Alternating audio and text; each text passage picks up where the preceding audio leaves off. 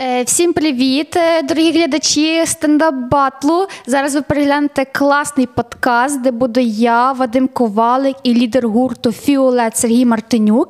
А наразі дуже сильно хочу подякувати нашим патронам, бо ви великі молодці, ви даєте нам можливість це все знімати. І я знаю, що вам він сподобається цей подкаст, бо ми дуже старалися з Вадимом.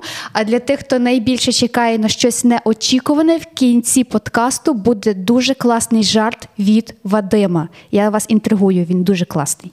Гарного перегляду.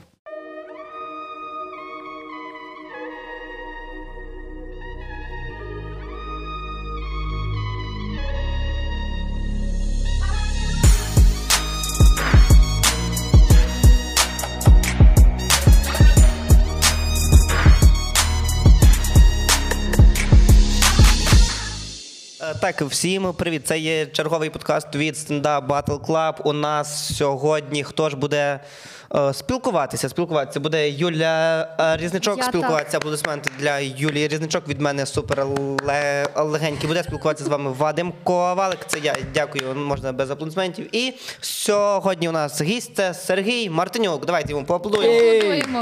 Так. Так, е, Сергій, дивися, ви зараз в турі, але на той момент, коли вийде подкаст, це я тобі скажу зразу, це буде не, ну, не раніше, ніж місяць, шв- швидше за все. Або хлопці, оп- оператори задумаються, задумаються над цим, що я говорю, і він вийде швидше. Ви зараз в турі, котрий зветься Сила. П- Ну, це умовна назва, назви в туру немає. Просто Ну. новий альбом називається Сила і.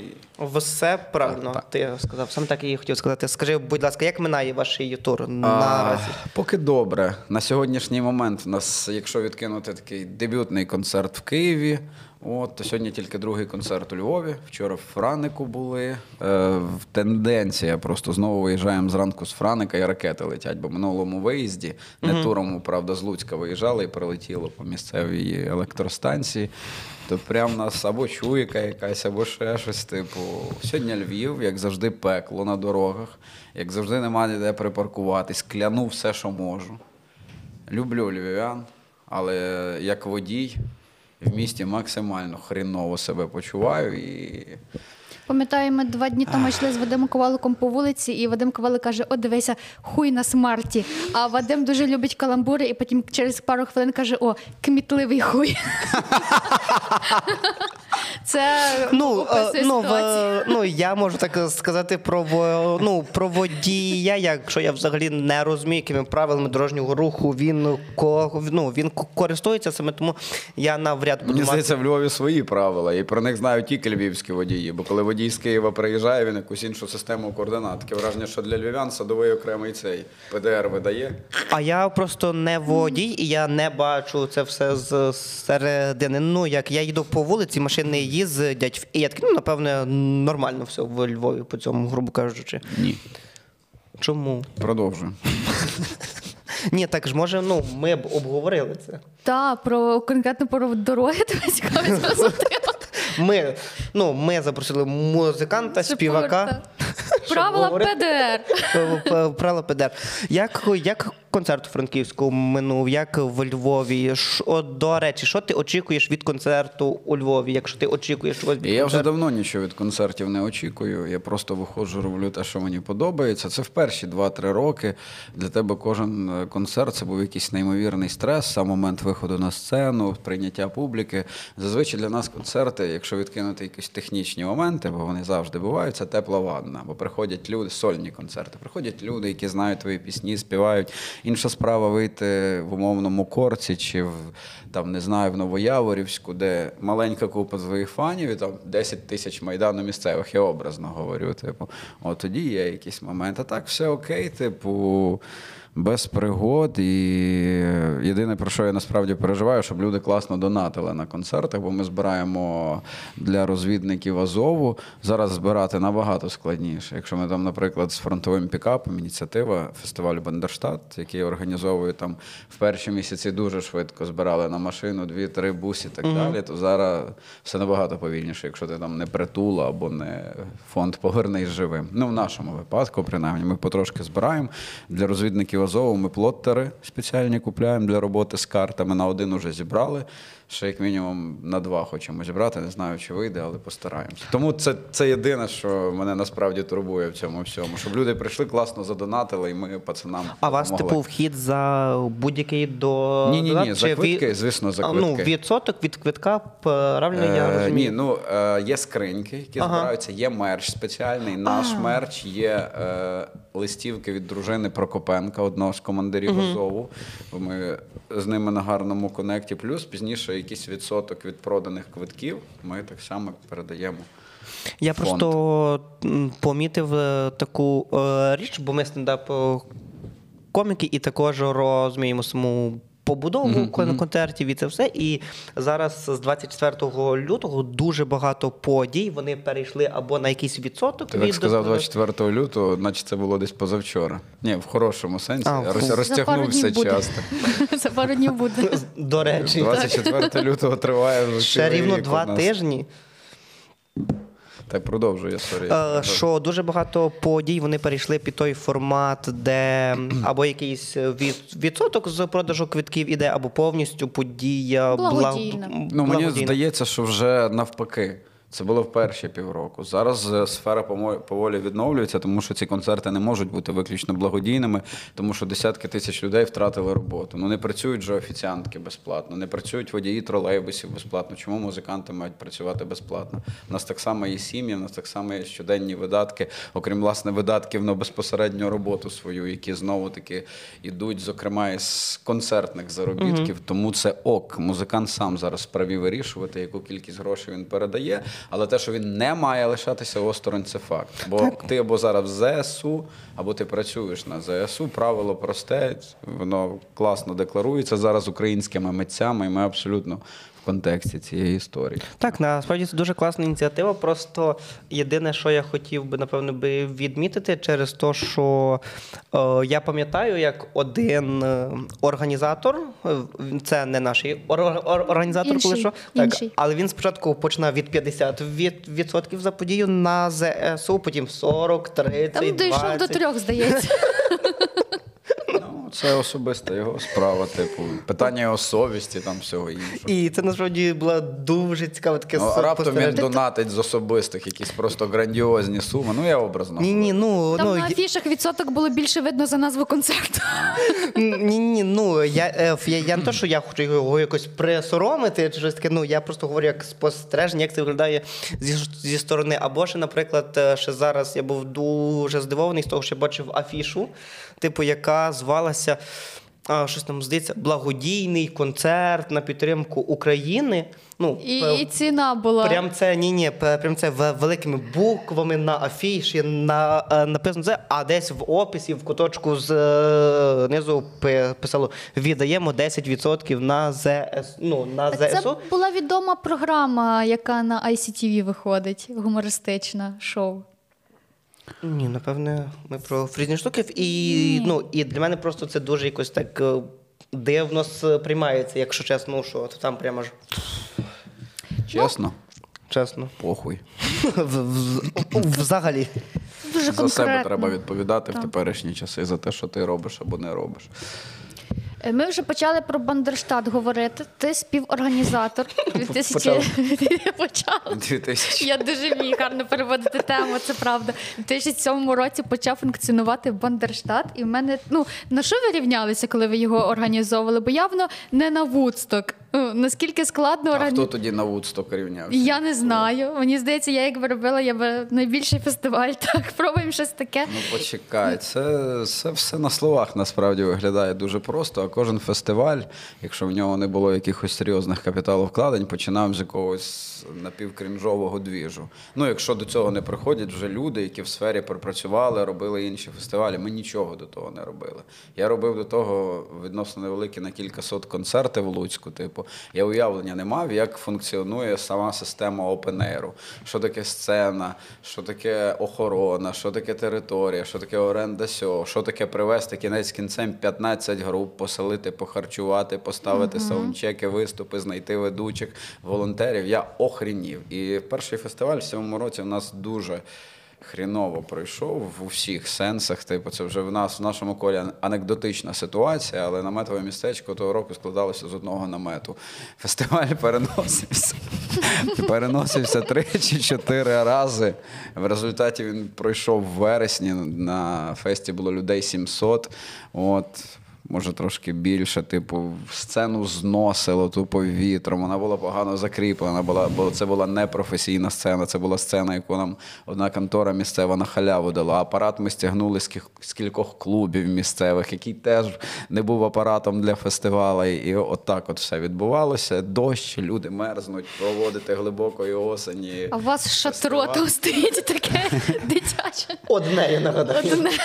От, от така от історія. І, але буквально за рік ми зробили висновки. Вже наступного року ми працювали із професійними прокатниками. Ми вже розуміли, що таке таймінг події. Ми розуміли, що таке весь спектр договорів з місцевою владою по одному, по третьому. Ми вже розуміли, де гроші брати, кому на які там управління молоді чи культури писати, як залучати кошти державні. Типу, все, це вже пішло. Ну і зараз 15 років. Фактично, ми лишаємося зараз одним з найдавніших постійно діючих фестивалей. Перший раз минулого року ми не відбулися. Самі знаєте Так, і це насправді так ну, цікаво, тому що е, коли, певно, в 2007-му починали, ну, мабуть, не було так багато різних фестивалів Кілька в Україні. фестивалей таких були. Це Шешори, під камінь, це переважно етнофестиваль, плюс локальні Тарас Бульба був. Ну, всеукраїнські, але А сьогодні вже конкуренція зросла, і тяжко тримати і боротися за аудиторію. Що ви будете такого придумувати? Ви може А вже нам нічого не треба придумати. Ми придумали в свій момент одну непопулярну штуку, яка від нас е, відштовхнула дуже багатьох відвідувачів, але в результаті за роки вона привернула е, величезну кількість відвідувачів іншого типу. Це наша безалкогольність. От Тому що вона наскільки- відсіяла купу говнарів. Яких я особливо і не хочу бачити у нас на фестивалі. Типу, бо для мене це вже якась такий минула епоха. А натомість величезна кількість людей сім'ями приїжджає. Це в нас частково сімейний фестиваль став, тому що там дитяче містечко, мільйон майстер-класів, гутірок. Основні якісь фудкорт, там зрозумілі речі, спортивна частина, тобто не тільки вечірня сцена, але фактично 24 години в добу програма. Бо як людина, як, як музикант, не як організатор. Я буваю на величезній кількості фестивалей, і в більшості так, що є сцена ввечері, все цілий день люди тиняються, бухають, нічим зайняти. Наскільки важкою для реалізації було придумати фестиваль, де основною ідеєю буде не мати алкоголю? Ну, це ж не основна ідея. Це, це, це, це з'явилося згодом. Я типу. просто пам'ятаю, як я їздила на Зашків два роки тому. Мені здається, не було б алкоголю, не пройшов би фестиваль, якщо чесно. Ти подумай, з ким ти туди їздила. Так не, ну, не було алкоголю в тебе чи в людей? Організаторів. Ні, мені здається, на Зашкові був алкоголь. Зашкові завжди є я алкоголь. пам'ятаю з того, що ми були. Ну, дивіться, по тому, що я вам можу сказати, ти, як я розумію, не вживаєш алкоголь. Ні. О, це... Ну, що задовго до Бандерштату не вже. Ну, як задовго. До речі, а це ж дуже відома штука. Коли людина перестає вживати алкоголь, це значить до того вона зловживала Так, алкоголем. ну в моєму випадку це так. Ну не те, щоб зловживав, бо неможливо в 16, там, в 17, 18 аж так вже зловживати, але я іноді я зловживав. Нас була Я цього не приховую. У нас в гостях була раніше. Тут сидів Олександр Дмитрович, а тут Джозефіна Джексон, вона відома актриса в нішевих фільмах. І вона казала, що вона Дивився вчора ввечері після концерту Івана Франківська. так, так, всі ми бачили. І вона казала, що вона дуже зловживала алкоголем в 13. Тому те, що можна зловживати ним в 16 і 18, це вже не є чимось таким. Прям вау. Та звісно, що нема. Та ж, а хто цим хвалиться? Цим ніхто не хвалиться. Це просто частина твоєї біографії, вона або є, або нема. Типу. Частина твоєї історії, не більше. А ти можеш поділитися історією, що спонукало тебе відмовитися від зеленого А. Не, не було ніякої історії. Була стандартна попойка з одногрупниками в університеті. Типу, на другий день я проблювався плотно, ну як це часто буває. Пішов на пари. Я як зараз пам'ятаю, сажу загальна теорія політики. Я на політолога вчився десь буквально на хвилині 15. І мене так покійний Богдан Олексійович такий до мене. Я йому нічого не кажу, бо я розумію, якщо я відкрию рота, я продемонструю все, що я можу йому продемонструвати, біжу в туалет. Ну, там, що, як риба мовчиш? От, і все. Ну, і, а, наступний двіж такий був десь за тиждень знов, типова попойка. Я кажу, ні-ні-ні, я пас. То ніякого рішення не було. Потім хоп, десь місяць, другий, ой, я вже півроку не п'ю, рік не п'ю. Не було якогось такого рішення, знаєш, типу, що все, з сьогоднішнього дня я не п'ю. Тупо динамив там одногрупників, умовно, якось воно так склалося, я вже далі особливо не потребував. А маєш такі, як люди люблять собі хрести, е, які алкоголю не п'ють набивати? Ну, то це вже ж не модно. Це колись Я рух собі маркерами малювали там ці всі штуки. Типу, З- От, ну, це вже в нульових лишилося, Ясно, здається. перепрошую. Ну, ну я коли б знав би це, то, то я також би це би робив, бо я не вживаю алкоголь вже декілька років. Якщо Ти теж по юності бухав. згрубша. Згорубша. Як, е, якщо згрубша говорити. Ну, але то, що я е, в, ну, на, на пари переходив, я так. Без... Він на політології мовчав завжди. При тому, що вчився на програмуванні. Так, я вчився на програміста, але в мене також була політологія. І був викладач, який говорив, що неважливо, чи ти про, програміст, чи будь-хто. Ти з політологією стихнешся 100%, 100% Але стихнешся з це як має життя не скластися, щоб вчитись на програміста і стендапом в результаті займатися. Я, я, я задоволений своїм життям, своїм вибором, Сергій. Ну, ро, ну, ти мене маєш зрозуміти як людина, яка вчилася на політолога. Ти прекрасно розумію. Боже, е, ну я рік часу працював про програмістом, мені дуже не сподобалось, якщо чесно. Можливо, в тебе щось було, що ти десь в політології було. пробував. Ну як було? Я займався бо я ж не планував займатися музикою. Я багато років громадсько-політичною діяльністю займався. Більше того, я рік працював держслужбовцем в облдержадміністрації, в управлінні у справах сім'ї та мови. Це пизда була просто.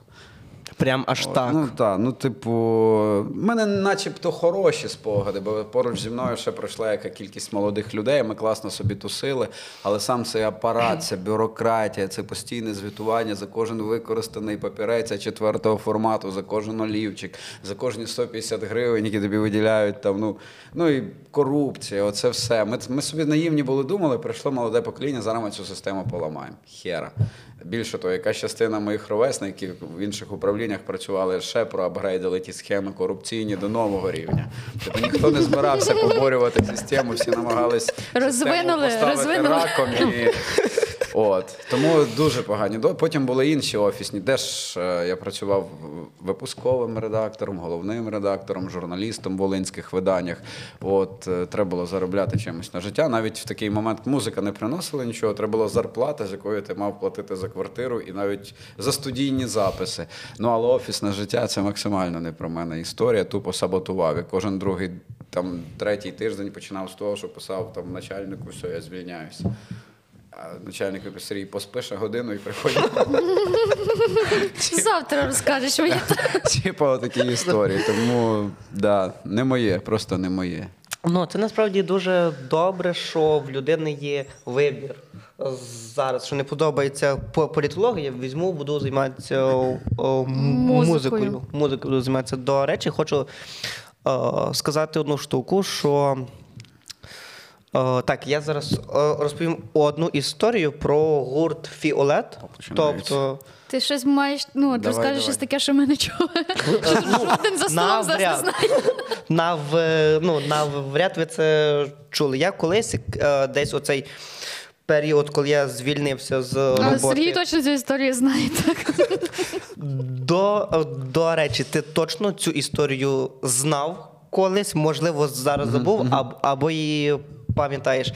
Е, я е, працював в дитячому таборі одному, і я їхав на зміну, типу, я слухав Фіолет, я слухав ваш альбом Вігвам. Тобто це було там роки, може, два або три тому. І мені щось в голову, в голову дуже сильно вбилася пісня Дим і ти. І я їхав на зміну, і я такий, бляха, може, ну би оця пісня була б піснею зміни в таборі. Але там... вона така смурна. Ну і Вадим людина невесела. Нічого, Що да? не пішло нічого Справляє с- враження. страшного. Я такий, ну, дим іти. Мені особисто подобається. Може, і дітям е, спо- е, сподобається. І я говорив з командою. В нас було 57 дітей на той час, віком 13-17 років. І я говорю, я хочу, щоб була пісня Дим і ти піснею з міни. Вони, типу, такі, а включи її, я включаю, і вони такі, ну Вадим. І зразу Ну, Вадим і ти. Подумай. Вадим, тобі пора іти. Подумай, і, і я такий, ні, ну давайте хоча б попробуємо. Ну, ну А спробуємо. яка Не роль пісні зміни? Що вона? Надихати. Чувак, треба було зразу з барбітури заходити. О, ні, ні, барбітура це на наступну зміну мала бути. Ось, і я ні, ні, ну, ну, типу, Просто у Вадима така, був типу, депресивний настрій, він вирішив, що діти не заслужили мати інакший. Літній відпочинок. Літній ну, відпочинок. можливо. Доросле життя, дим і ти. Слухаймо.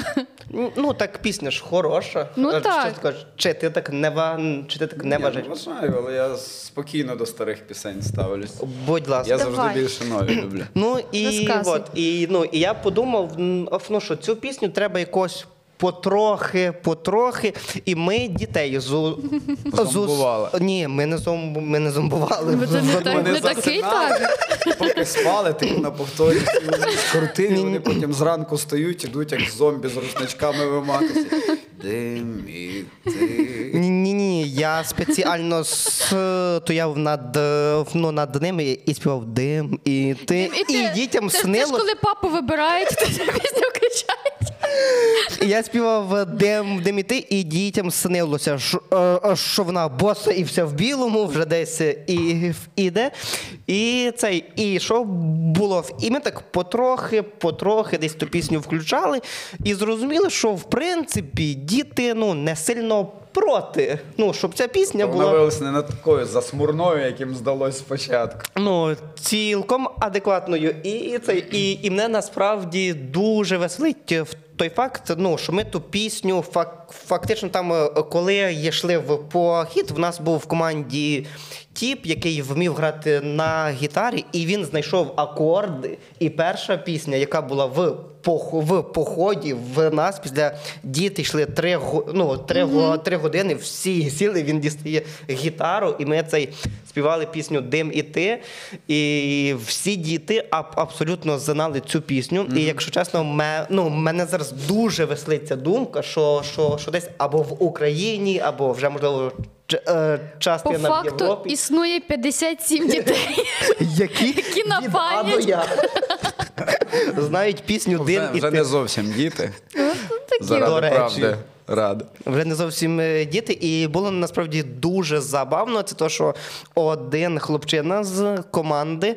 Ми з ним одного разу є, ну, йшли, а ми цю пісню двоє вже на пам'ять з- е, знали. Ми йшли, і я говорив рядок з пісні, рядок він, Це дуже романтично. рядок я, рядок. е, А як це було? Покажи а, нам. а, я йшов, і я такий дим і ти. І він такий боса, і все в білому. І я кажу, нам іти. І він е, каже, ти так не хотіла. І, Його і- це прям рольові ігри. і я якісь. такий, «Стоп, ті світи. І до нас підбігає хлопчина в- на ф- і такий, а це ви Лесю Українку так, е, так цитуєте? Теж з Волині, між іншим. Є і, щось від Лесі. е, і я не пам'ятаю, чи ми тобі в. Це було точно переписка в Фейсбук в месенджері, в, в месенджері, що, що ми тобі знімали відео, як діти співають. Я пам'ятаю, так. Будь ласка. А я все думаю, до чого ти ведеш? І, і діти дуже, ну, дуже раділи з, з того, що Сергій Мартинюк їм, їм відповів, передав привіт, це все. І, і, і, і насправді, що було ще дуже цікаво, це те, що ця пісня, вона. Настільки сподобалась дітям або що, бо переважно ну, там був якийсь концерт, приїжджав якийсь е, е, гурт, типу грати, і здається, це були творчі, того літа. А діти хотіли, щоб був фіолет.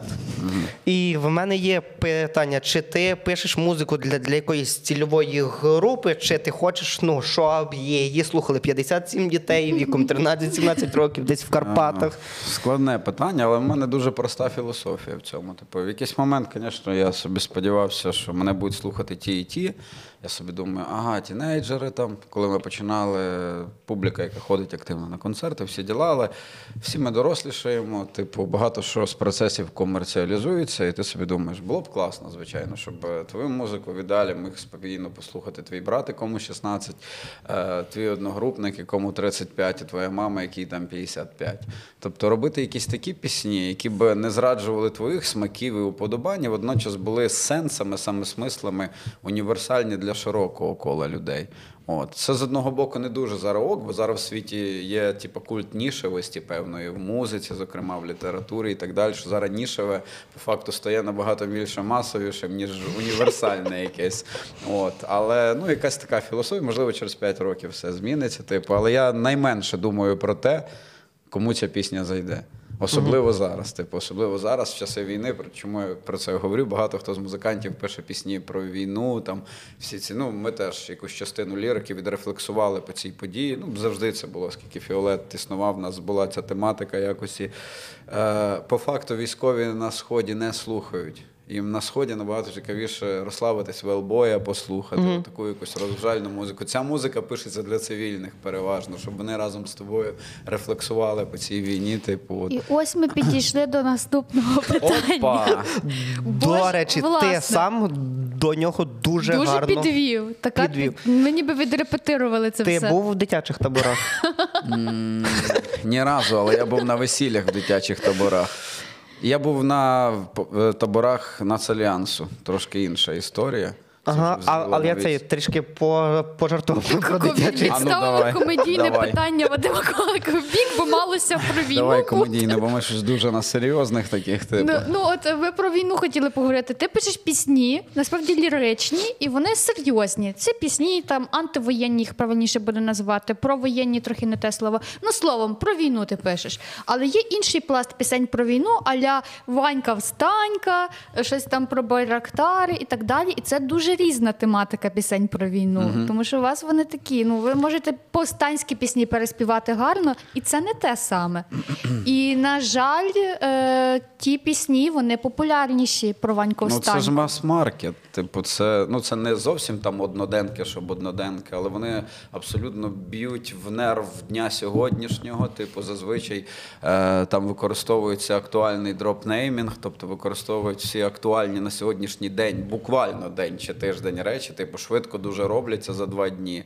Немає якогось такого концептуального підходу. Ну, в нас ніша зовсім. Ну не інша. ображає тебе? Ні, я розумію, це ж все природньо. Якби ми працювали в мас-маркет е, абсолютно такому, типу, попсовому руслі, зокрема, це зокрема текстів стосується, не тільки музики, бо дуже максимально прості, навіть тупі, свідомо тупі мають тексти бути, які мають невелика кількість слів, максимально ритмізовані. Це те, що буде як фастфуд сприйматися народом. Ну, інша справа, що такі пісні ще треба вміти писати. Я не впевнений. Ти Бо я першочергово не вмію, бо я першочергово поет. Я е, вірші почав писати набагато раніше, ніж пісні, і це Але- мене інколи як писеннику заважає. Але ми з Вадимом знаємо, що ти таки вмієш це робити, бо в тебе в Тіктоці зайшла пісня про бібліотеку, яка в І що я б не сказав, що вона там приспів, хіба що простий. Я коли Ну. сісти розбирати рядки, то я впевнений, що половина людей там половини прізвищ і слів не, не розшифрує для себе. Тому я б не сказав, що це аж такий там мас-маркет уже. Ой, Тим я- паче, це робилося в ті часи, робилося ж давно, якийсь 17-й чи якийсь рік, і Ну, явно воно не так є. В Тіктоці воно вистрілює Без дуже- розрахунку так, на якісь тіктоки, типу. вистрілило. В мене один тікток, ска- скажу так, між іншим, я закинув відео зі свого виступу, де я просто розповідав про одного блаблакарчика, який мені попався. І він е, цей, ну і він в мене запитався, за кого я голосував на виборах. Це було два роки тому або три, і я. Не сильно знав, що, що відповісти, бо я такий, так, мені треба ви, е, Виїхати зі Львова. доїхати зі Львова до Рівного. І я йому сказав, що я не ходив на вибори, і хтось в коментарях написав, хтось в коментарях написав тільки Львів правильно голосував, і там розпочалося оце пояснювання людині, чого Львів неправильно голосував, і Тікток вистрілив суто за рахунок е, цього. Коментарів. Люди. Ну, принаймні, я так е, схильний вважати. Е, Я думав цей подкаст е, почати з того, що отож, в нас зараз в гостях це Сергій Мартинюк, котрий нам розповість про найкраще місце для хорошого сексу. Але я подумав, що, що ти це точно вже чув. І вчора в Івано-Франківську на стендапі чув, на концерті. Я багато де це Ми чую. професійні коміки, ми знаємо, з чого почати. Та, ну, і я Я вже знаєте, ходжу по життю із там з неофіційно головний бібліотекар країни. Вже Мене прям дуже фахово запитують. Типу, я пам'ятаю, одна жіночка писала: а скажіть, будь ласка, текст вашої пісні стосується, зокрема, і шкільних бібліотек? Бо якщо так, то в мене Тільки є. обласних, Там тільки в мене є питання, там же ж діти, там же ж... вчителі ж теж є. Що вчителі не спікаються, Боже, так а, можливо, ця жіночка прийшла там в шкільну бібліотеку, а стелаж з книжками основ здоров'я за п'ятий клас був перекинутий. І вона така, ого! Був Сергій тут, скоріш за все. Тут е, Сергій. Так. Так, ще таке про пісню Бі... Бібліотека. В загальному це проект Колос і Бразер. Carlsen Brothers, так. Так, в, в мене є питання. Ти сам себе називаєш Фіо е, Колос. Ну, не сам себе, це гурт Фіол. Ну, типу, гурт Фіолет, але тебе як, е, як сольну творчу одиницю можна ідентифікувати як колос, як я розумію. І в деяких піс- піснях я бачив е, назву Колос і Фіолет. І мені цікаво. Ну, е, це колесі Фіолет стосувалося альбому віршів моїх. Просто що мені його допомагали музиканти мої робити, зокрема Роман Андрухів. Тому для того, щоб на стрімінгових платформах цей альбом підтягнувся на профіль Фіолету, це чисто технічний момент Ага. був. Тому колос and Фіолет. Все, я зрозумів. Щоб не розпорошуватись на різні сторінки, щоб воно нам до спільної активності додавало. Бо, бо мене здивувала ця назва, як, е, ну, як чесно, Ну, колос. просто суто технічний момент. не Колос і ну, але по факту так і є, тому що я і музиканти, бо що вірші це ж не є там. Надбання фіолету це мої роботи, просто що інструментальний супровід музиканти допомагали робити. До речі, таке ще питання про бібліотеку і Тікток. Ну вона зайшла в Тіктоці однозначно, але загалом про музику. Є формула хіта, коли ти знаєш, як написати хіт, щоб він прямо А, вистрелив. Ну, ну, напевно, в когось є, але не в мене. Я взагалі не орієнтуюся в цьому, в тому сенсі, що умовно робиш матеріал, там пісень 10-12, типу так думаєш, оця, оця стане. Додаєш альбом.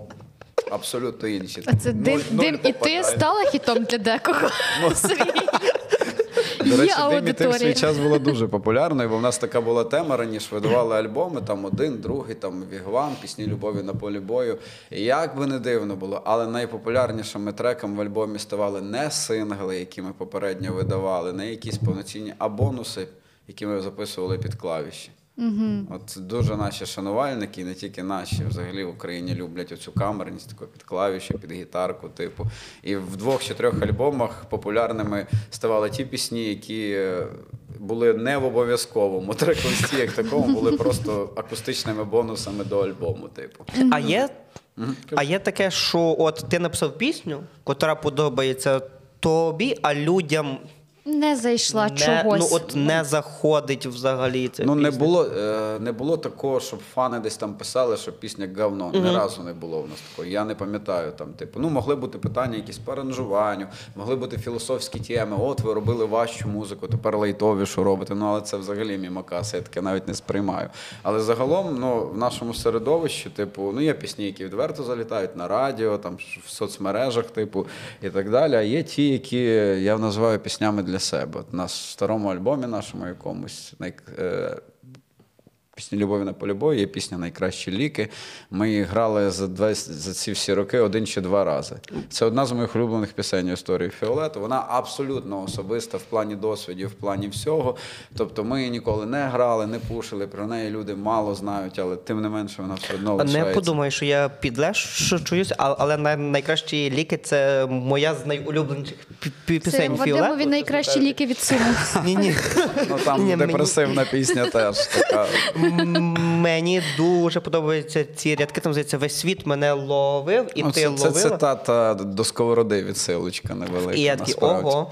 Ого, розумно, весь світ ловив і не спіймав. Сковороду з- знає хлопчина. Е, Пісні любові на полі бою. Боже, це альбом за 2012? Ні-ні-ні, 15-й. це може за 15. Я познайомився з вашою творчістю цим альбомом, і я пам'ятаю, що я тоді почав вивчати і досліджувати у- українську музику. Я їхав до бабусі, яка живе десь там за сі- А що ти, до речі, слухав до цього? Е, Що я слухав Ну, до тільки цього? чесно, там, з там, Фіолету чи Ні, ні, взагалі, взагалі. того, маю на увазі до української. музики, бо в дуже багатьох моїх знайомих, от фанів точніше, був переломний момент, коли вони відкрили для себе українську музику. До цього вони О, щось інше Я не сильно можу пригадати, але Боже, в мене якось так. ем, Що крутили була- по М1, то він не слухав. Ні, тобто ти орієнтувався на мас-маркет чи сам щось відшуковував? Напевне, напевне, на мас-маркет, а потім це було після революції гідності. Була революція гідності. Я почув Скрябіна пісню Ти сам собі країна, і я такий, ну напевне, напевне, ну в Україні є. А, а до Блін, цього, а до того я скажу, я слу- я точно слухав Голівуд Undead, Undead, Ага. я, я їх ду, е, дуже любив на час. Я більше слухав англо-американський рок. все типу. зрозумів. От оце. І я так, і я зна- Це типу класична історія. Величезна кількість українців тупо серйозно українську Так. музику не Але сприймає. в типу, тебе і... ще і вік припав, тому що Вадиму в 15-му році скільки було? 16? 15, 15, або- 16? або 16 розумію, років. да. Тобто я от отак доволі в юному. В юному Ну, але все одно це шлях дуже класичний для багатьох, що в українську музику тільки в якийсь момент відкривають для себе. Причому так. А в нас виявляється до хрена музики різної, типу, і дуже різної вже Ну, на я впевнений, що до цього я там чув Скрябіна, Океанельзи, Бумбокс. радіо та ситуативно, більше ось такі більш по- популярніші виконавці, а там я познайомився Та- вже Оторвальд, Фіолет, типу такі більш. можу своє сказати. Ми приблизно На жаль. з одного регіону з Вадимом, і в нас було дідзьо, в нас був е, падала зірка, вечірнє небо Павла Доскоча. І українська музика вона асоціювалася в мене більше з цими весільними піснями. І прямо щоб я собі розуміла, що зараз собі в навушниках буду йти до школи і включу Павла Доскоча або дідзя. Такого не було. А альтернативи хотілося. Може, вона просто дуже пізно знайшлася. А головне, що знайшлася. Я ще Так, недавно пізніше е, Скрябіна відкрила для себе е, Зеник залупа рока. Ага. Теж доволі сильно. А Іспанія? Іспанія це ж їхній Блядь, хіт. блядь, так. сука, блядь, сука, нахуй, Вчора заспівали. Це я, я, я коли почув цю А пісню. Натаха, ви чули? Натаха, Ми ще в школі, 2002-2003. Натаха це Скрябін Натаха. чи Жадан. Я, То є я перепрошую. То, то, то інша пісня, то інша Я перепрошую, хлопці і дівчата. Та Натаха, Інша. Я, я знаю. Але по вайбу вони подібні, якщо чесно. А, а я не чув пісню Натаха з Корябіна. Про труси, які залазять в сраку. Не чув?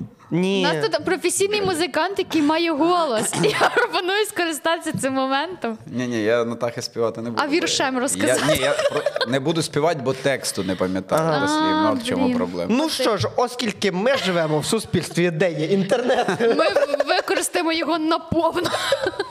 Тобто ця по-хорошому крінжуха в Україні ще тоді, на початку нульових існувала. І... Так, оце в Я Іспанії... чую, я ще чую, що TikTok ще з часом відкриє і Натаху, і Іспанію. І... Я, е, я скажу, що для мене Іспанія це був настільки великий шок через те, що я був е, учнем, я був в якомусь класі. я був в Іспанії, включався.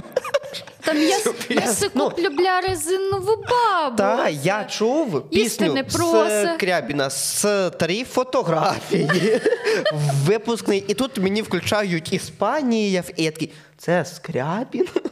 Це скряб, він написав Іспанію, але я почув Іспанію, бо вона в когось з моїх однокласників заграла як рингтон на уроці. Вчителька була дуже, дуже схарена цим. Тобто я ось так познайомився з піснею. Та. Ти, ти вже знайшла, Я знайшла правильно? текст Натахи. Хто з нас гарно декламує, ми всі знаємо. Давайте я. Що ж, я своїй малій. А я своїй малій, що називається Натаха, подарив труси, котрі залазять в сраку. На розмір замалі Натаха, каже, трохи жме, залізли в сраку так, що вже не видно їх вообще. Моя подруга то дівушка струйова.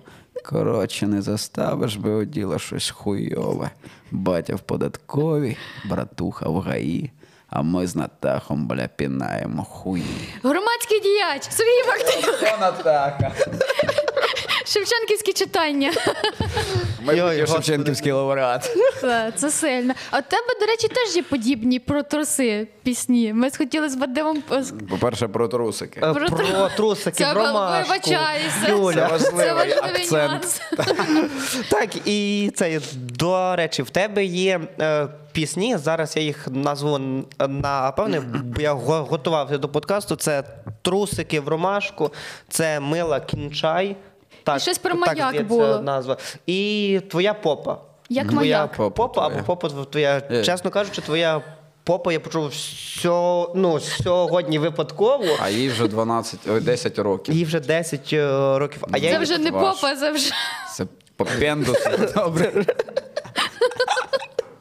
Ну і мені стало цікаво, чесно кажучи, ти от ну писав ці пісні, бо був настрій, чи можливо хотів е, якоїсь трохи крінжухи, як правильно. Ні, я зараз поясню. Це все з пісні не фіолету були. Це був перший мій сольний альбом. Ну і пізніше інші пісні, які для мене з різних причин не вписувались в фіолет. Зокрема, з того, що це були іронічно-сатиричні деякі тексти, як попа твоя, так і трусики. Ну, трусики в ромашках достатньо лірична, насправді пісня. Там ж нема акценту на трусиках, як таких. Там взагалі пісня максимально серйозна.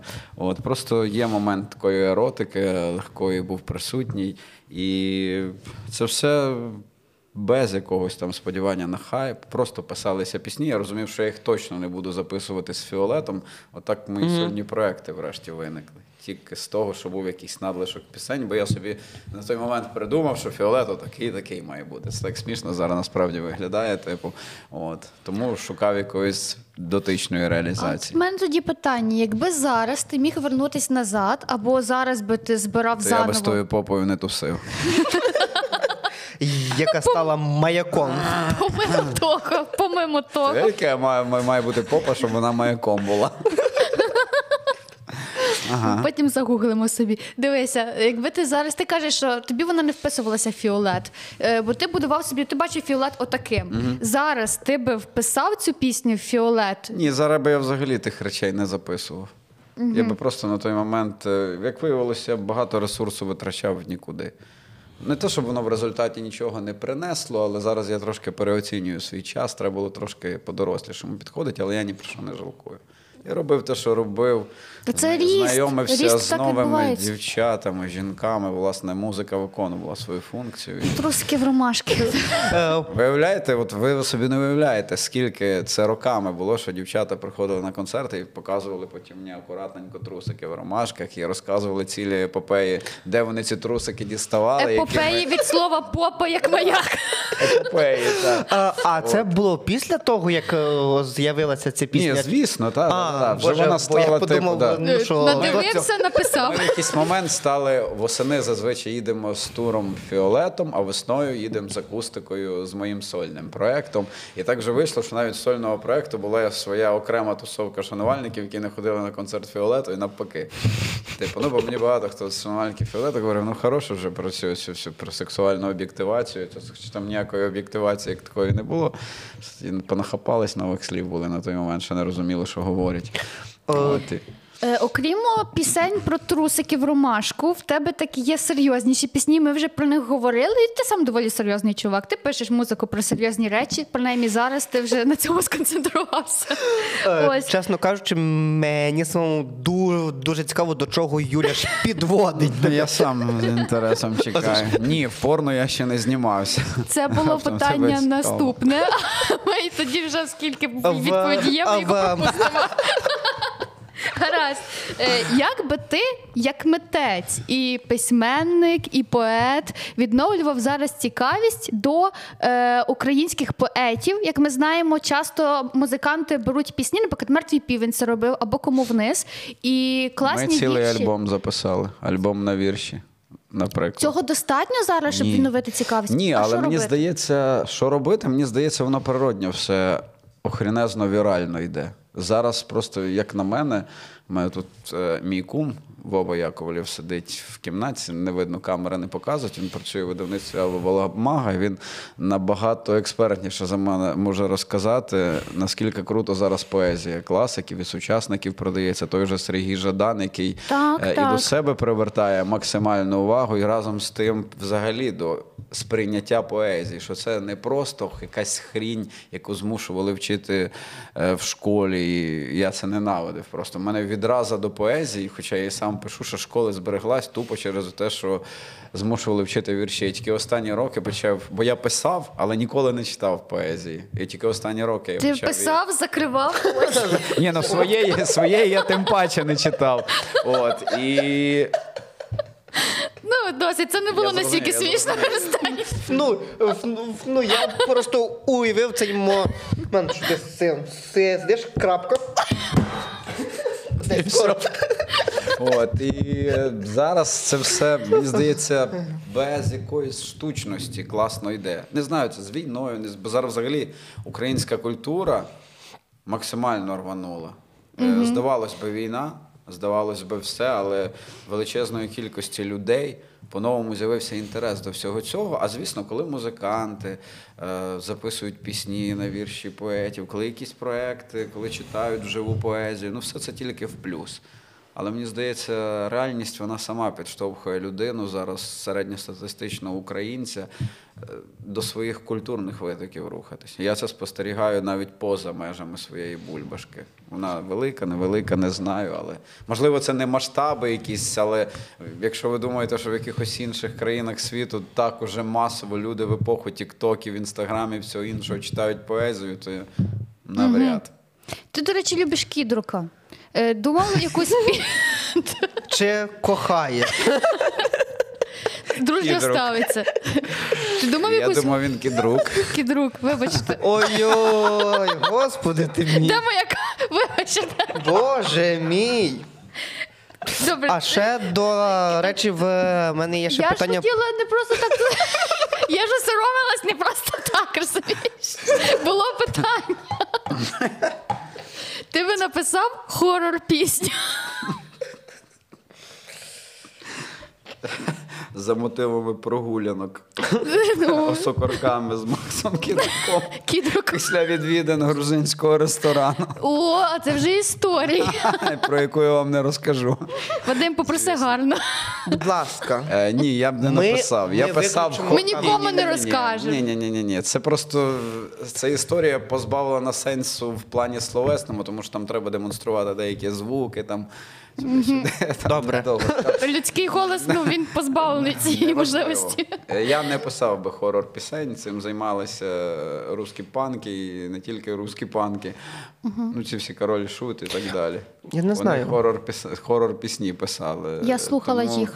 Я не впевнений. Це я теж в юності слухав. Ну що там Блін, говорити? я, я не слухав, як- якщо чесно. Все, Ти, ну, все, Дим, й не іди. слухайте. глобально Вадим, нічого не і ти. Ф- Ну, ф- але мені вже хочеться Кожного з нас свій, свій бекграунд. То я б не писав. Не бачу в цьому сенсу, особливо в нашому. Добре, наступне питання в цьому блоці. Ти, Анна Друхович. Андрюх Жадан. Е, Так, Е, чию бібліографію ти би зробив? Про кого би ти зняв біогра- біографічний фільм? М, Про кого би я зняв біографічний фільм? З відомих українців Та, мається та, на та, та, увазі. та. Ну, не про свого діда, Ні, наприклад. скоріше там, все, ні. Там в мене є ідея просто для Apple TV Залиш її для серіалу когось про те, як іншого. дід гнав самогон. Сезонів так з п'ять. П'ять сезонів. Netflix. Apple TV, я ж кажу. Apple TV. От, е, про кого з українців? Е, Ну насправді дуже багато різних персонажів цікавих, е, неоднозначних. неоднозначних. Наприклад, український письменник Домонтович, той, що Петров. Не знаю, чи ви чули про такого. Навряд чи дуже цікава доля. Чувак з одного боку став інтелектуалом, автором перших інтелектуальних романів ХХ століття. Потім дуже дивним чином був замішаний в роботі на радянську владу. Потім був за кордоном, де, начебто, працював на радянську владу, але кажуть, насправді він на західній розвідки працював. Потім окрема історія це тупо з розряду. Не знаю, трилерів, хорорів. Андрій Малишко, знаєте такого поета Слово українського? хорор мені відомо. А, Андрій Малишко, він є в шкільній програмі. Так Він- от він вбив свою дружину і дочку чотирирічну. Незадовго до вбивства дочки він написав вірш Червона хустина. Він коли вбив свою дочку, чи чотири, чи п'ятирічну, він накрив її цією червоною хустиною. Ой, звісно, Боже. радянська історіографія, літературна критика це все, звісно, упустила. І... Розумієте, такі факти, а все, що ми знаємо про Малишка, це жарт про Андрія і його малишку.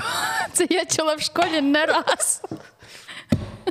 Це дуже сумно. Це, Вертайся, Сергію, до нас, будь ласка.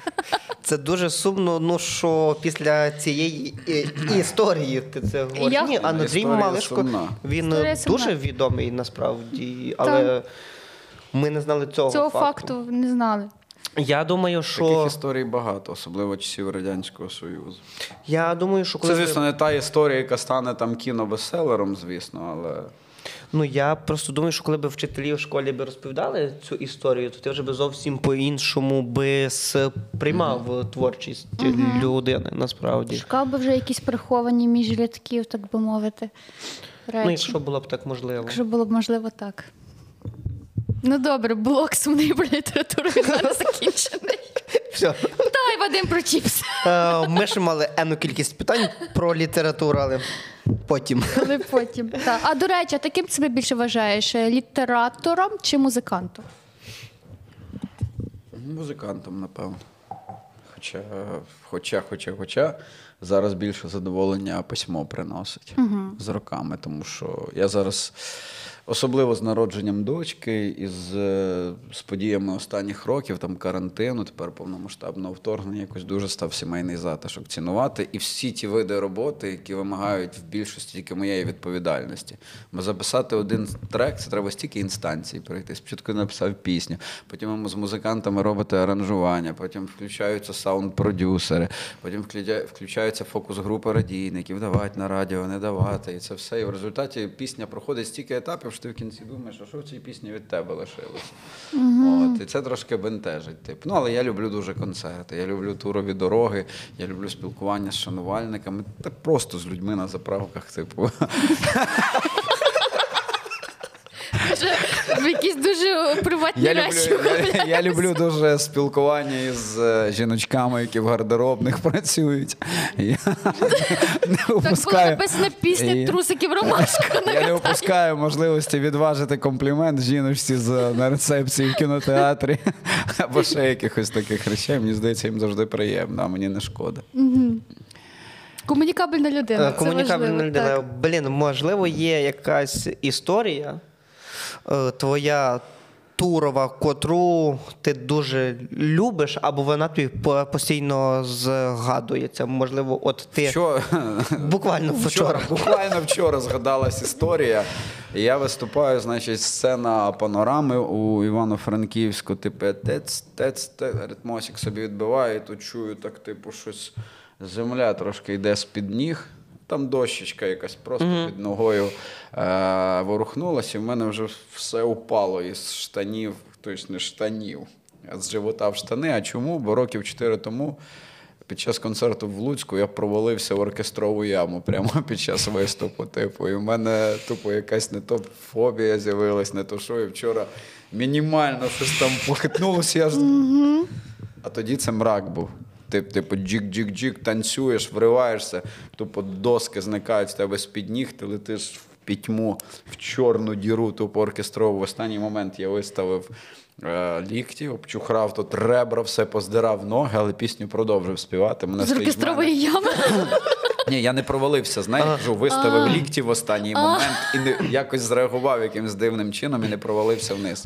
Були люди, які після цього підходили і, і казали, класний перформанс, чувак, перформанс.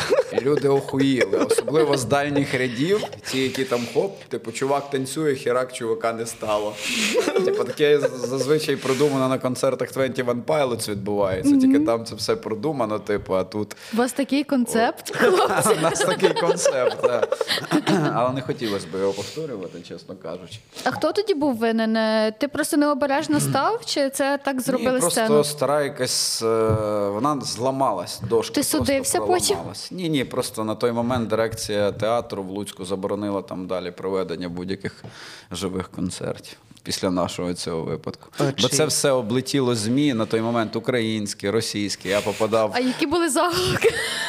Та Такі були, типу, вокаліст українського групу, е, гурту провалився. Я це, я це потім в соцмережах, типу, е, в підсумки року провал року у В прямому сенсі, типу. Провали року. Провал року. Це смішне. Український музикант на дні. Провал року. Е, Скажи, В ямі. Кажу. Дуже багато можна накидати приколів на цю штуку, якщо чесно, каламбурів, гри слів. Звісно. Але краще не треба. Можливо, можливо. Е, хочу запитати в тебе таку штуку. Ти як музикант, в тебе точно є якийсь е, райдер, і всі ми чуємо про райдери оці, де якийсь музикант го- говорить, що щоб йому там в райдері були е, тільки чорні M&M's, бо він тоді знає, чи читали його рай- Райдер чи та, ні. читали його. Ну, Чи є прикол. в тебе от щось ось таке? Е, Років 5-7 тому я трошки вийобувався там, вийобувався без якихось там ізисків особливих, але просив у наших райдерах, е, щоб була преса. Е, Типу, актуальна журнали? міська. Ну, для того мені було важливо перед тим, як я виходжу на сцену в конкретному місті, Чим розуміти, живе чим місто? живе це місто. Про що мені говорити з людьми між піснями? Ну, для мене це це недовгий час було. А всьому решту я взагалі цьому уваги не наділяв. Типу стандартна їжа, випивка для музикантів. Там все. Мені взагалі це, Це щоб ти під час концерту не подякував міській владі, яка вчора померла. Щось. Власне. Бо я насправді вже дуже Та я й взагалі, я за роки, я ж 15 років фестиваль організовую, сотні артистів пройшли. Я взагалі не пам'ятаю хоча б одної української групи якісь особливі моменти в райдері. Ну, була одна співачка, що ми просила, е, по-моєму, такого і такого року Toyota Corolla. Ми, ми прислали білу, сказали, в райдері червона. А для чого? Сфотографуватися. Я не знаю. Я... Плаття було червоне. Зазвичай райдери в таких моментах або обговорюються, або не обговорюються, і ми, нам прийшлось піднапрягтися, щоб знайти саме. Бо на той момент вже все було порішало, а де от взяти так сходу, типу, якщо ти дзвониш в якісь прокатні контори, нема в нас такої Тойоти, де її в Луцьку маленькому шукати. Ну, ми якось там вирили були ситуацію, як я вже не Знайшли пам'ятаю. білу, але- пофарбували швиденько. було таке, що дзвонили, слухайте, ліжко хрінове в готелі, не можемо спати, несіть з іншого номеру ліжко. Ну, але це вже не райдери, звісно. Це вже... Несіть з іншого. А так нічого такого не було. Як не дивно. Блін, насправді це дуже дивно. А ти ж знаєш причину, чому саме мала бути ця машина? Чи ні? Я не знаю. Це просто чорним по білому в райдері писалося. Артистку зустрічають так і так, отака і така машина. Машина, яка і забезпечує логістику готель, фестиваль, готель. Така забагана. Ну що ж, Ну, а рап- раптом у людини панічні атаки від такого і такого кольору. Від неповаги. Виявленої вами. від Ауді. Ланоса. Колись Кузьма, теж історія наша, така бандерштатівська, типу, виступали якогось року на фестивалі, один з останніх перед смертю його. І, значить, група бусом приїхала, типу, на чек без нього. Він з Норвегії тільки прилетів і дзвонить мені Сержик, я тут з Львова на таксі їду. Типу, я кажу, добре, я тебе там на вході фестивалю зустріну. Ну, я прибігаю, там Ланос стоїть, і Андрюха з нього ледь вилазить, тому що там сидіння вже максимально назад відвели. малесенький. І ноги вперлись в бардачок, а він же ж дишля шата була під 2 метри. Він звідти вилазить. Каже, ти як? Не Міг якусь іншої тачки взяти якусь. Ну там, типу, нічого немає проти ланусів, але ж це ж все-таки три години, виступ ззаду там сиділа. Ні, блядь, травила, відводить цілу типу, дорогу з таксістом. Типу, ну, як Кузьма, коротше. Та, Йой, то Це як така запам'ятався мені, бо це останні такі наші зустрічі були, і оці спогади лишилися в пам'яті. До речі, ще таке питання. Ти е, з рок генерації, яка Рок дегенерації. Добре, можемо так, як хочеш. Що ж, нас Добре, що ми вийшли на це питання. Я підвів знову без репетицій. Ну, е, і цей е, проти алкоголю. А є. Е, Я не проти алкоголю. Мої про- музиканти п'ють. Я тушу Ага. разом з ними. Я ні разу нікому зауваження не робив. Ну, але ти прям не напиваєшся на Я не концертах. вживаю взагалі. Причому тут не напиваюся. Але я не ніколи нікого не агітував. такої вини. Але я ніколи нікого не там звинувачував, чи тим паче змушував почуватися, не знаю, ніяково, бо він п'є при мені. Ніфіга. Тобто раз і назавжди розвінчуємо міф. Рок-музиканти не мають вживати наркотики, бухати, щоб бути рок-музикантами. Це ж вчорашній день, це ще стереотипи якихось це- 70-х. Просто до нас приходили з братів Гадюкіних, і він казав, що так треба. Ну, добре. Так, у нас в гостях, у нас в гостях була Юля Різничок. Давайте. Це мій про- прощальний подкаст. Але ти не нажимай, так якщо вже маєш смак. До чого? Я про бухло. Я не. Боже мій милий, до чого ми дійшли? Ти ж п'єш, Все, давайте. роз, ну, розкажи нам е, людям, які не вживають алкоголь, як це напитися.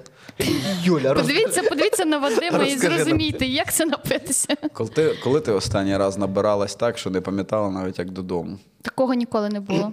А коли, Чесно. а коли Тоді на що ти взагалі п'єш? спиртне сп'єш? Якщо ти зараз почнеш Це що, розказувати. подкаст? Давайте зачміримо Юлю почався. Я Ні. смакую це вино 89-го року з виноградників під Житомиром.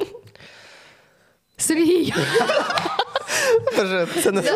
Я просто будеш так на бандерштаті говорити? мені не, мені не дають там можливості спічі штовхати назад. Блін, а були якісь, е, м, можливо, ну не прям конфлікти, але якесь здивування від музикантів чи від людей, такі так в смислі там ж не п'ють. В смислі. Ну.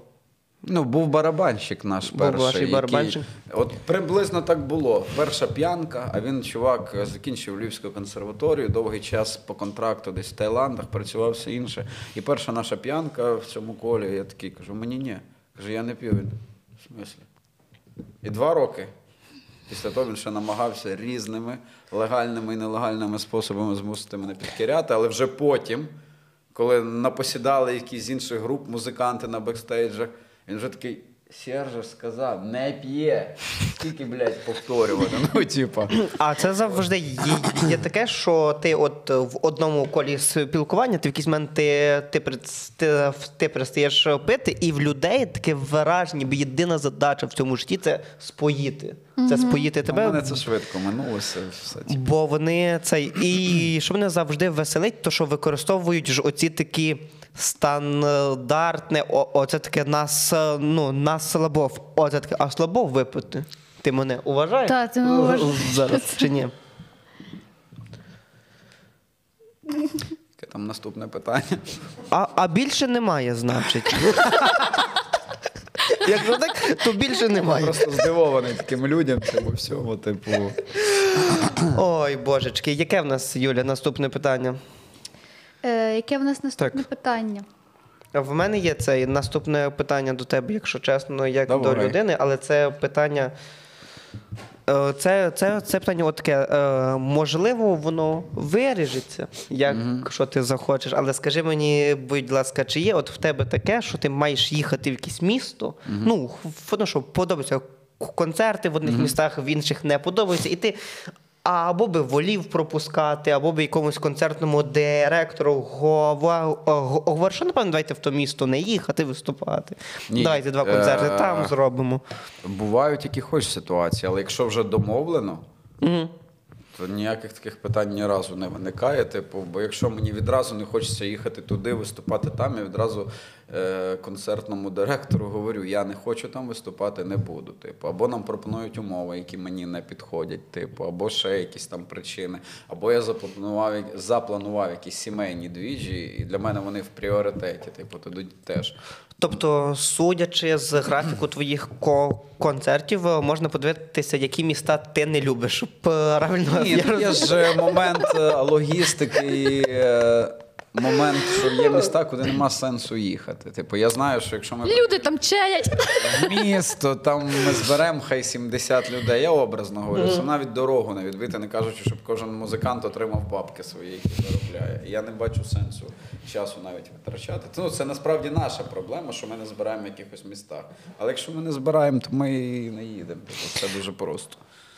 До речі, дуже просто насправді, але може бути таке, що ви поїхали в якесь місто, і от люди про вас дізналися, бо їх хтось притягнув mm-hmm. на офлайн подію. Чи є у вас якийсь відсоток? е, Ой, зараз я хочу.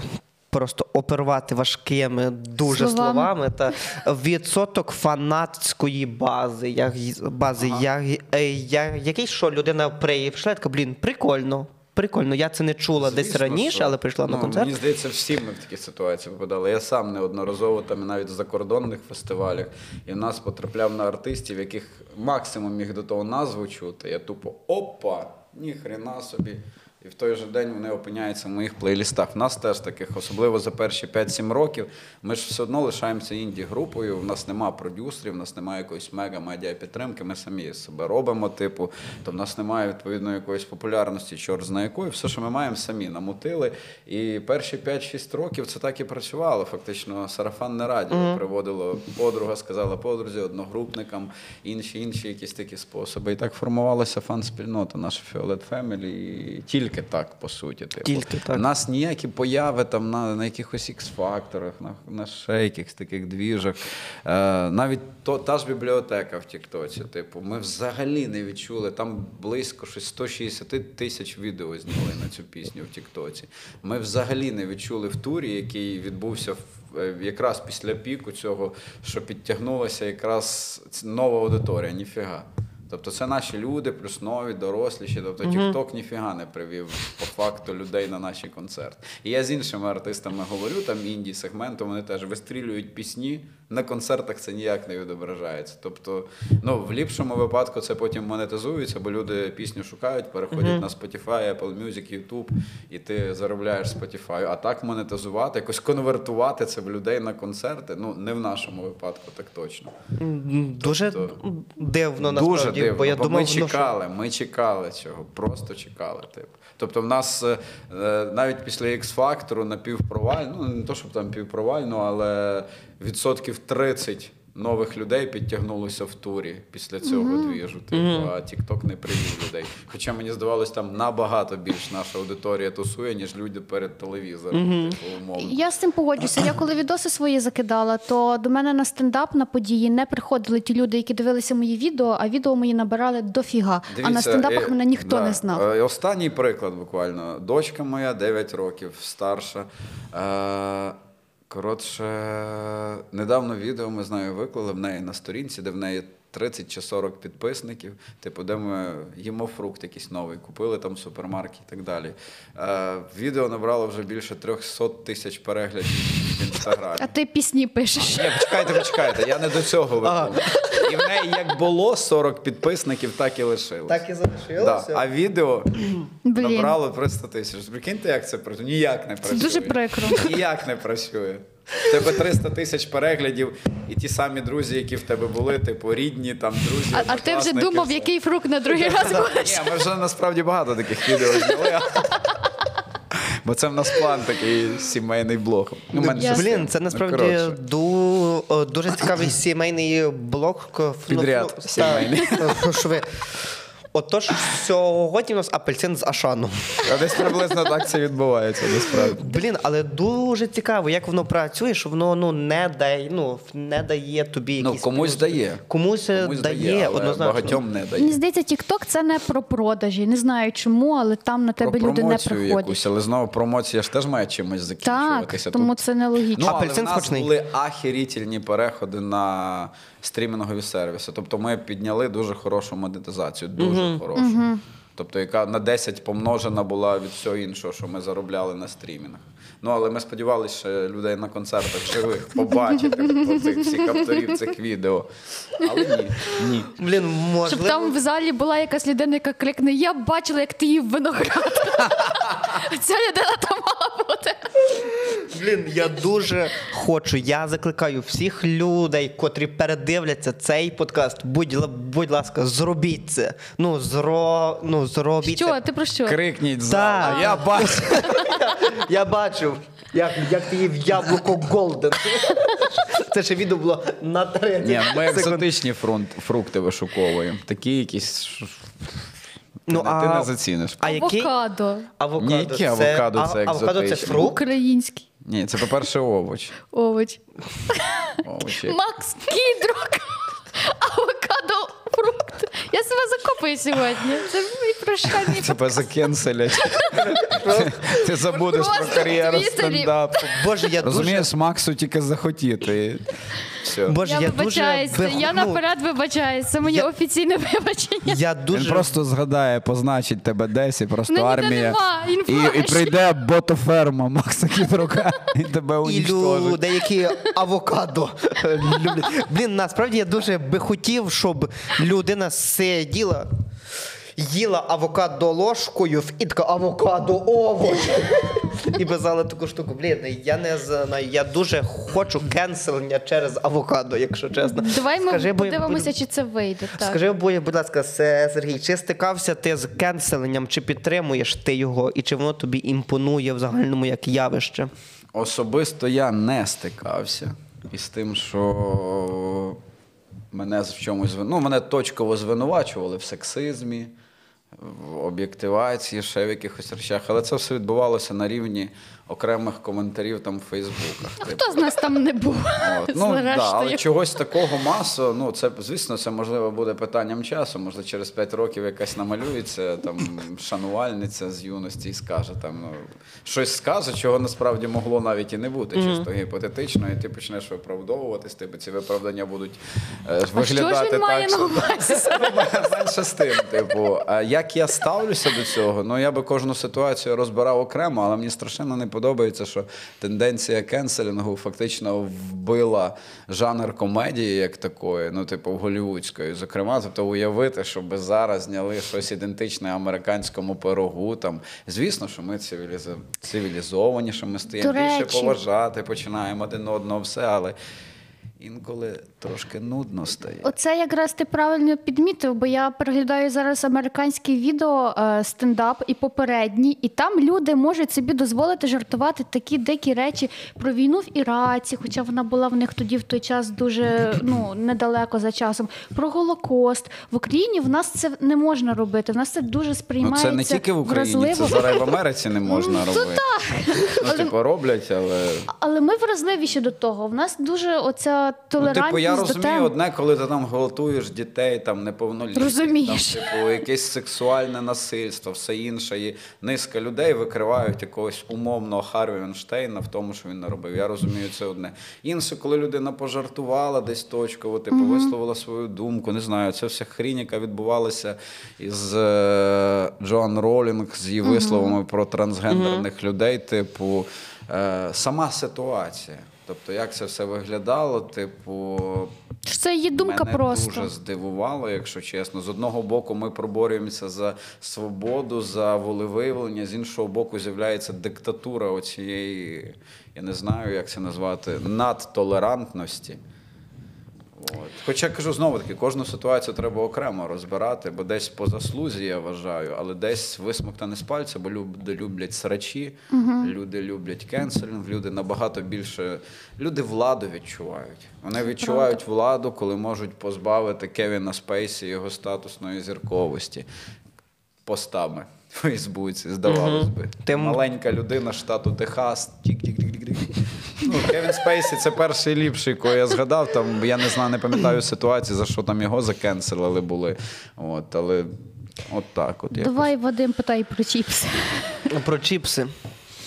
Це фінальне питання, як ти вже зрозумів. Але ну я хочу ще розказати наприкінці жарт. Насправді, Давай. ну на спочатку питання про чіпси, воно буде дуже довгим. Угу. Насправді, ну тобто, дивися, ми Давай, я вам тільки ми так, бо в мене вже саундчек о четвертій починається. нічого страшного. Ні, я- я розумію. Не переживай. Добре є.